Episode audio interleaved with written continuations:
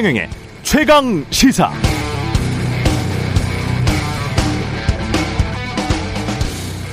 네, 세계 불평등 연구소가 2018년 이후 두 번째로 발표한 세계 불평등 보고서. 한국이 서유럽 국가들에 필적할 만한 부자 나라지만 상위 10%가 전체 부의 58.5%, 60% 가깝군요. 이 정도의 부를 차지하고 있고 하위 50%는 전체 부의 5.6%를 소유하는 이 정도로 빈부격차가 심한 나라다. 한국 언론이 주목한 부분인데요. 이것도 중요하지만 보고서를 자세히 읽어보면 핵심적인 내용은 이런 이미 알려진 부나 소득의 불평등이 아니고요. 핵심은 2차 세계대전 이후에 70년대까지 근한 30년 됩니다. 부의 불평등이 지금보다 훨씬 덜했다는 겁니다. 그때는.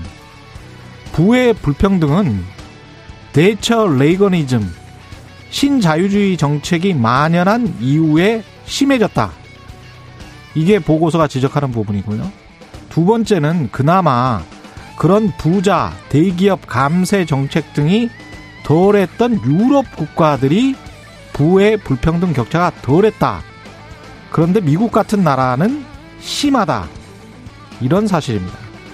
그러니까 통시적으로 봐도, 역사적으로 봐도, 그리고 현재 각국 상황을 공시적으로 봐도 불평등의 문제는 어디에서 비롯된다? 그냥 불가피한 게 아니고요. 정책에서 비롯된다는 겁니다.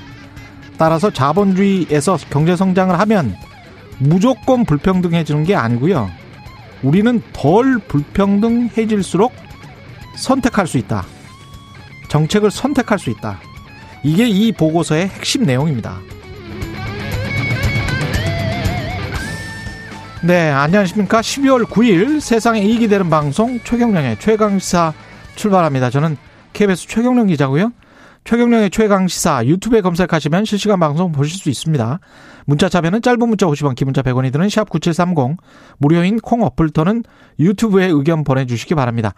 오늘 1부에서는 국민의힘 이수정 공동 선대위원장 만나보고요. 2부에서는 민주당 선대위의 박찬대 수석 대변인 만납니다.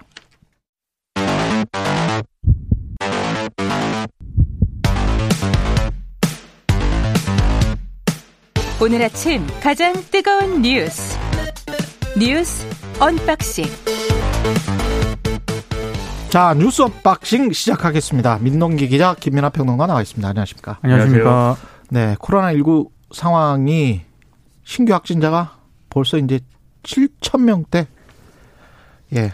8일 0시 기준으로요. 예. 신규 확진자가 7,175명으로 역대 최다를 기록을 했습니다. 단계적 일상 회복 1단계 수준을 지속을 하면 원래는 내년 1월 신규 확진자가 7천 명에 달할 수 있다. 이게 일부 전문가들의 관측이었거든요. 네. 근데 이것보다는 생각보다 좀 빠르게 확진이 되고 있고요. 위중증 환자는 840명으로 집계가 됐습니다. 일각에서는 그래서 정부가 좀 특단의 조치를 어, 가동을 시켜야 되는 것 아니냐 아, 이런 주문을 하기도 하는데 정부는 일단 재택 치료 체계를 보강하는 쪽에 무게 중심을 두는 것 같습니다. 아, 백신 접종 완료한 사람이 돌파 감염이 돼서 재택 치료를 받을 경우에 4인 가구 기준으로 136만 원 가량의 생활비를 지원을 받게 되고요. 재택 치료자 동거 가족의 격리 기간도 지금 10일 정도였는데 이제는 일주일 정도로 줄어들게 됩니다. 근데 일부 전문가들은요. 병상 확충이 이 확진자 증가세를 따라잡지 못하면 의료 체계가 무너질 수 있기 때문에 이런 음. 상황에 대해서 대비를 해야 된다라고 계속 강조를 하고 있거든요. 근데 정부는 아직까지는 좀 신중하게 판단을 하고 있는 것 같습니다.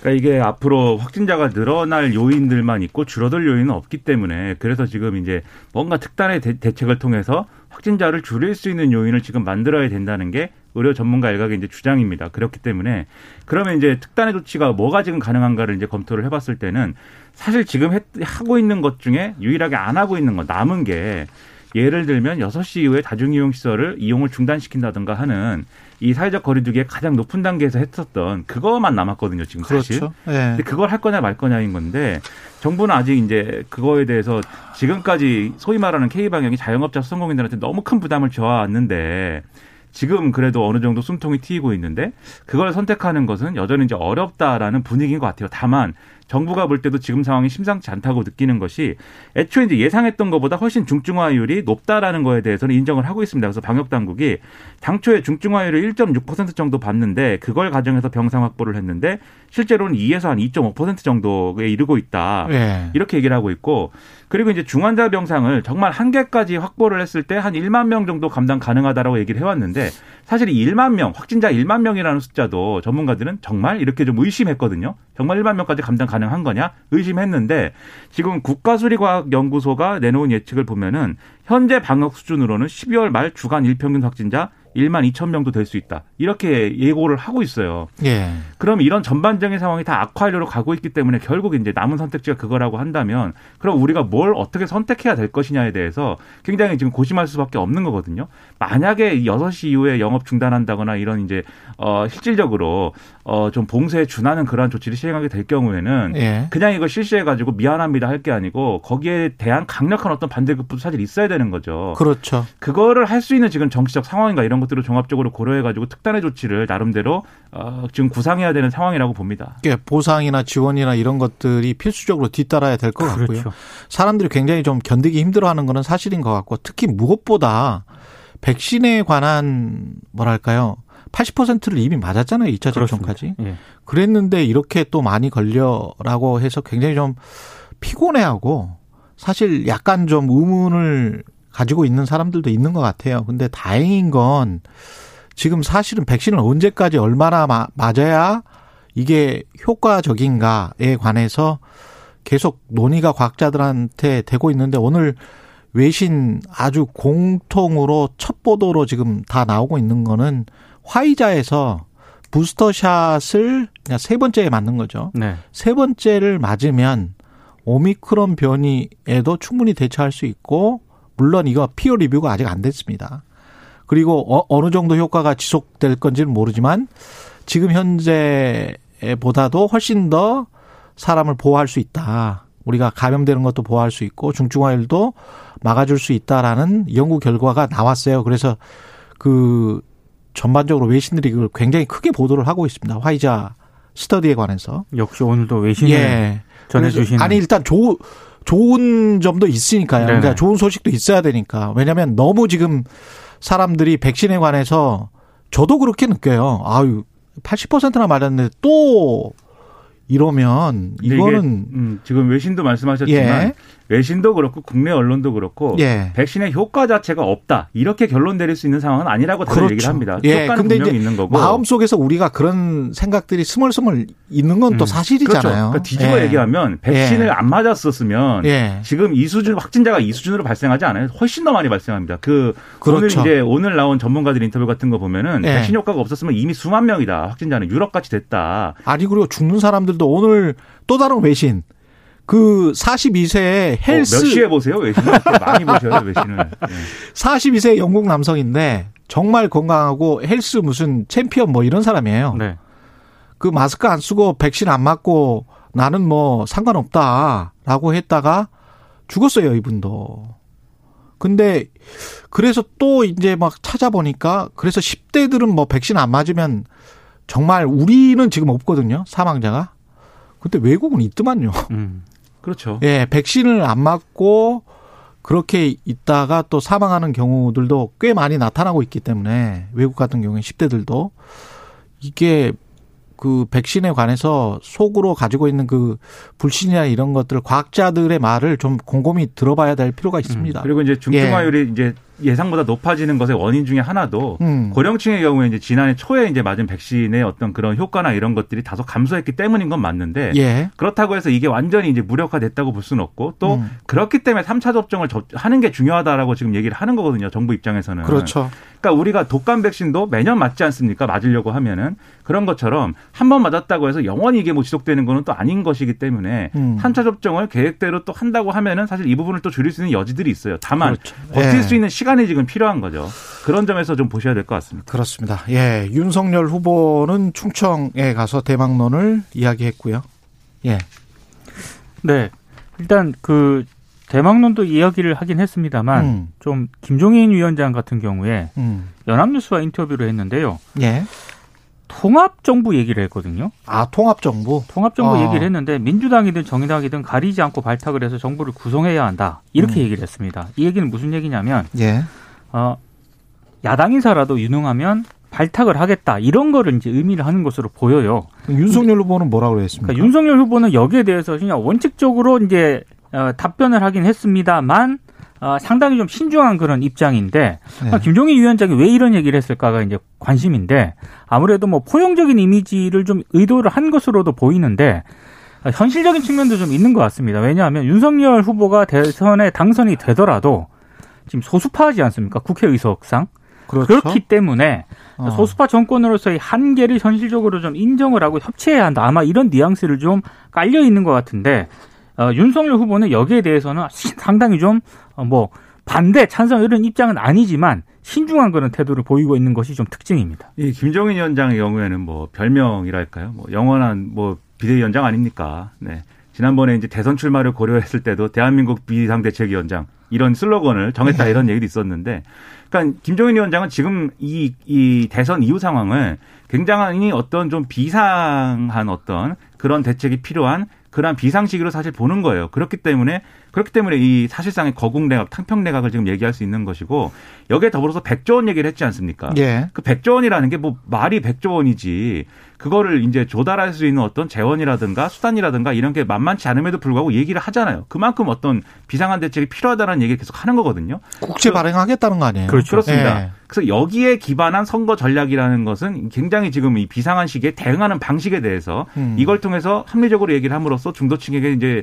좀 호소하겠다라는 전략을 김정인 위원장 갖고 있는 건데 예. 윤석열 후보는 생각하는 결이 지금 좀 달라요. 왜냐하면 지금 아까 말씀드린 것처럼 충청 대망론하고 호남 홀대론은 없다. 이 얘기를 어제 했거든요. 예. 그게 뭐냐면은 호남 홀대론이 없다라는 것은 이 자기가 집권을 했을 때 윤석열 후보가 집권을 했을 때 호남 지역에 그동안 여러 가지 우리 민주화나 이런 것들에 기여한 바에 비해서 아. 경제적으로는 충분히 발전하지 못한 점들 그런 점들은 이제 보듬겠다는 건데 사실 이게 그냥 이렇게 뭐 고생했으니 더 해드리겠다 이런 논리는 사실 좀 부실한 논리입니다 정치적으로는 왜냐하면 이 국가 전체 경제에서 호남이 가지는 역할이라든가 그런 것이 있기 때문에 이러한 것들이 우리 국가를 발전시키기 위해서 호남을 발전시키는 게 필요하다 이런 대의 명분이 필요한 건데 그렇지 않거든요. 지금 이제 접근하는 방식이. 그러니까 사실 선거 전략이고 일종의 지역주의에 기대는 선거 방식이다. 이런 평가가 나올 여지가 충분해요. 충청 대망론도 마찬가지입니다. 네. 나의 뿌리가 충청이다라고 얘기를 하는데 사실 윤석열 후보가 충청 출신은 아니거든요.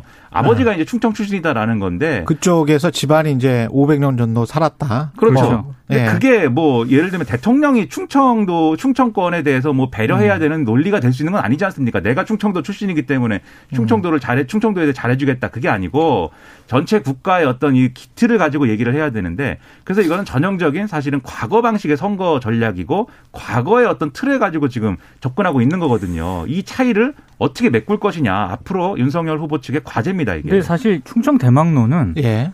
어, 본인 부친의 고향을 얘기를 하면서 이제 충청 지역 가서 주로 많이 얘기를 했잖아요. 그렇죠. 근데 어제 또 호남 홀대론을 하지 않겠다라고 얘기를 하는 거는 그 예. 얘기를 하면서 무슨 얘기를 했냐면 저 호남에도 근무를 잠깐 했었거든요. 그렇죠. 그래서 호남은 마음의 고향과도 같은 곳이다라고 또 아. 얘기를 하고 있습니다. 그래서 정치인들의 이런 이런 예. 뭐, 뭐 대망론, 예. 홀대론 뭐 이런 걸 안 하겠다라고 하는 이런 발언 자체가 예. 조금 진정성이 없다고 대구, 봐야죠. 대구에 가서는 예. 대구에서 근무할 그렇죠. 때 얘기를 또 또 그 얘기 또 할? 겁니다 아마. 그러니까 예. 검사 생활하면서 다녔던 모든 부임 부임했던 임지에 대해서 다 그렇게 얘기를 하면 다 이렇게 대망론이 되는 건데 예. 이거 과거 방식이거든요. 인터넷도 발달하지 않았고 다 아름아름 해가지고 음. 수도권 소식을 지방 사람들이 모르고 뭐 이럴 때 하던 방식인데 음. 지금 이렇게 하는 거는 오히려 제가 볼 때는 중도층의 마음에 들지 않는 선거 전략입니다. 예. 그 이재명 후보 같은 경우는 최입에 그리고 김관영 전 의원을 영입했네요. 그러니까 국민의당 출신 인사들을 사실상 영입을 했습니다. 음. 왜냐하면 최이배 전 의원 같은 경우에는 일부 기자들하고 입당 결심했고 역할과 시점은 협의 중이다 이렇게 얘기를 했고요. 김관영 전 의원도 민주당 입당 맞다 이렇게 확인을 했거든요. 예. 그러니까 아무래도 어, 외연 확장에 이제 이재명 후보가 좀 나선 것으로 보이고요. 특히 음. 그 이용호 의원이 국민의힘이 또 입당을 하지 않았습니까? 윤석열 캠프에 또 합류를 했거든요, 무소속. 예. 그래서 아마 그런 측면도 좀 방어하는 그런 차원인 것 같습니다. 어. 그러니까 지금 중간에 좀 입장이 애매했던 분들을 그렇죠. 몸값이 예. 굉장히 높아져가지고 서로 데려가는 국면인데 예. 근데 이런 차이는 있어요. 지금 그래서 윤석열 후보 측이 데려간 인사들이 이영호 의원 전 의원이라든가 금태섭 전 의원이라든가 이런 인사들이잖아요. 음. 탈민주당 인사들이지 않습니까? 근데 이 최입의 김관영 의- 두 전직 의원들의 같은 경우에는 어쨌든 국민의당 출신 인사이기 때문에 중간지대에 있었던 인사로 이제 보이기는 하지만 여러 가지 정책의 어떤 색깔이나 여러 가지 뭐 노선이나 이런 걸 비교했을 때 그래도 이 나름대로는 이제 민주당에 가깝거나 진보적일 수 있는 가능성 있는 이런 인사들이거든요. 언론들은 개혁 보수라고 이름을 붙이더라고요. 보수는 맞습니까? 이게 네네. 좀 보수가 맞는지 한번 따져봐야 되는데 그래가지고 어 사실 이게 어느 쪽에 더 아픈 이 영입이냐 김관영 최이배가 윤석열 그 서- 후보한테 아픈 정도와 음. 금태섭 이용호가 이 이재명 후보에게 아픈 정도를 따졌을 때 음. 사실 금태섭 이용호 영입이 이재명 후보한테 더 아프죠. 그래서 그런 것 같아요. 그렇죠. 예. 그래서 앞으로도 민주당이 사실 그동안 잃었던 민주당 출신이었지만 어, 잃었던 부분에 대해서 다시 데려오려고 노력을 해야 되는데 그래서 이재명 후보도 정치적 대사면령 이런 거를 이제 얘기한 바 있는 거 아니겠습니까? 음. 근데 이게 잘못하면은 이렇게 중간지대에 있거나 다른 진영으로 넘어갔던 중도적 인사 영입이 아니고 과거의 인물들을 다시 데려오는 결과도 될 수가 있어요. 그래서 이런 점에 좀 고민을 놓고 이 계속 말씀드리지만 중도층에 소구할 수 있는 이런 전략으로 예, 수렴될 수 있도록 하는 작업이 중요하다고 생각합니다. 근데 이재명 후보는 이재명 후보가 직접 중도층에 수렴할 수 있는 전략을 하고 있는 것 같고 그 국민의힘 같은 경우는 김종인 후보가 김종인 후보가 아니죠. 김종인 위원장이 지금 후보가 누군지 헷갈릴 후보처럼. 네. 이런 이야기를 하고 있는데 이게 김종인 위원장의 이야기대로 백조 원이랄지 이런 거는 제가 지금 유심히 지금 보고 있는데 시장과 관련해서 시장 경제의 원리를 따라서 하겠다 그러면 아무것도 국가가 안 하겠다고 하는 이야기와 똑같습니다. 이런 이야기랄지 이런 것들은 국민의힘의 기존의 발언들과 굉장히 다르거든요. 결이. 그렇죠. 예. 이게 만약 보수의 혁신으로 이어지면 어 진짜로 윤석열 후보의 정책이나 공약이 되고 그게 약속이 된다면 국민의힘으로서는 굉장히 호기를 잡게 되는 것일 것이고 민주당으로서는 굉장히 어려운 상황에 근데 처해지는 겁니다. 박근혜 예. 정부가 출범할 때도요. 음. 대선 운동할 때는 음. 경제 민주화를 박근혜 그러니까요. 후보가 적극적으로 수용을 했거든요. 그때도 노인연금 보편적으로 다 20만 원 이야기를 했었지 네, 않습니까? 집권하고 태도가 달라졌습니다. 그러니까 그 부분을 어떻게 이제 그 갭을 메울 것이냐, 진심인 것이냐, 그리고 또 이번에도 집권하면 김종인은 팽당하고 윤석열 후보는 조금 더 이제 우클릭하는 기존의 본인의 입장은 또 윤석열 후보는 그동안에 시장에 맡겨야 경제가 살아난다. 시장이 알아서 하게 해야 한다. 이런 입장이었거든요. 그렇죠. 이런 것들이 그 갭이 상당히 커요. 예. 이게 그래서 이런 우려가 있다 보니까 음. 국민의힘 일각에서 나오는 주장입니다. 일각에서는 김종인 위원장 예를 들면 인수위원장을 맡긴다든지 초대 총리를 해야 돼- 시켜야 된다든지 어. 이런 얘기도 나오는데 근데 제가 볼 때는 그 김종인 위원장을 뭐 잘 쓰자의 문제가 아닌 거고 예. 김종인 위원장이 이런 주장을 할 수 있는 배경에는 하드웨어는 제가 이렇게 표현하면 좀 그렇지만 하드웨어는 보수 정치에 있지만 이 소프트웨어가 독일에서 온 소프트웨어인 측면이 있어요. 그래서 그렇죠. 그런데 예. 이제 윤석열 후보가 갖고 있는 그 소프트웨어는 이제 미국산인 거 아닙니까? 결론적으로 얘기를 하면 거기에 미- 가까운 거잖아요. 예. 예. 그러니까 사실 이 갭을 메워야 되는 것이고 사람을 예. 그냥 쓰는 문제가 아니라 예. 이 버전업을 해야 되는 상황인 겁니다. 지금 가치나 철학이 굉장히 다른 겁니다. 그렇죠. 이건. 그런데 이렇게 지금 되면. 예. 최근까지의 어떤 글로벌 경기 상황이나 이런 걸 봤을 때 이두 음. 사람이 갖고 있는 그런 어떤 인식 인식에 비추어서 현실 문제를 해결하는데 지금 더 효과적이고 더 실효적인 건 뭐냐라고 했을 때는 음. 김정인 위원장이 갖고 있는 그 틀이거든요. 그렇죠. 그러니까 이걸 수용해야 될 필요가 있다는 게 누굴 따라가라는 얘기가 아니라 진심으로 수용해야 될 필요가 그렇죠. 있다. 현실에 예. 대한 대응력을 높여야 된다는 겁니다. 가까운 건 윤석열 후보하고 김병준 위원장이 가깝고요. 예. 오히려 김종인 위원장이 두 사람하고 좀 거리가 있는 상황인 거죠. 1964님 상계동에서 택시 운전하던 이준석입니다. 잘 듣고 있습니다. 전화번호가 이게 진짜 이준석 대표 같기는 한데 예 맞, 맞으면 그, 예 네, 어떻게 아이스 아메리카노라도 예. 한잔 어떻게 네. 예. 또 한번 나와주세요. 자주 나와주세요. 네, 그 문자를 보내지 마시고 예. 출연을 하십시오. 여기 그렇죠. 아침 시사에 네. 예, 아침 시사 프로가 많은데 또 최경영의 최강, 최강 시사를 들어주셔서 또 감사합니다. 이럴 때 또 깨알 홍보해야죠. 너무 좋아하지 마세요. 네, 유튜브로 다 사람들이 지켜보고 있습니다. 예. 알겠습니다. 제 끝내야 되겠네요. 뉴스 unboxing 민동기 기자 김민아 평론가였습니다. 고맙습니다. 고맙습니다. KBS 1라디오 최경영의 최강시사 듣고 계신 지금 시각 7시 40분으로 향하고 있습니다.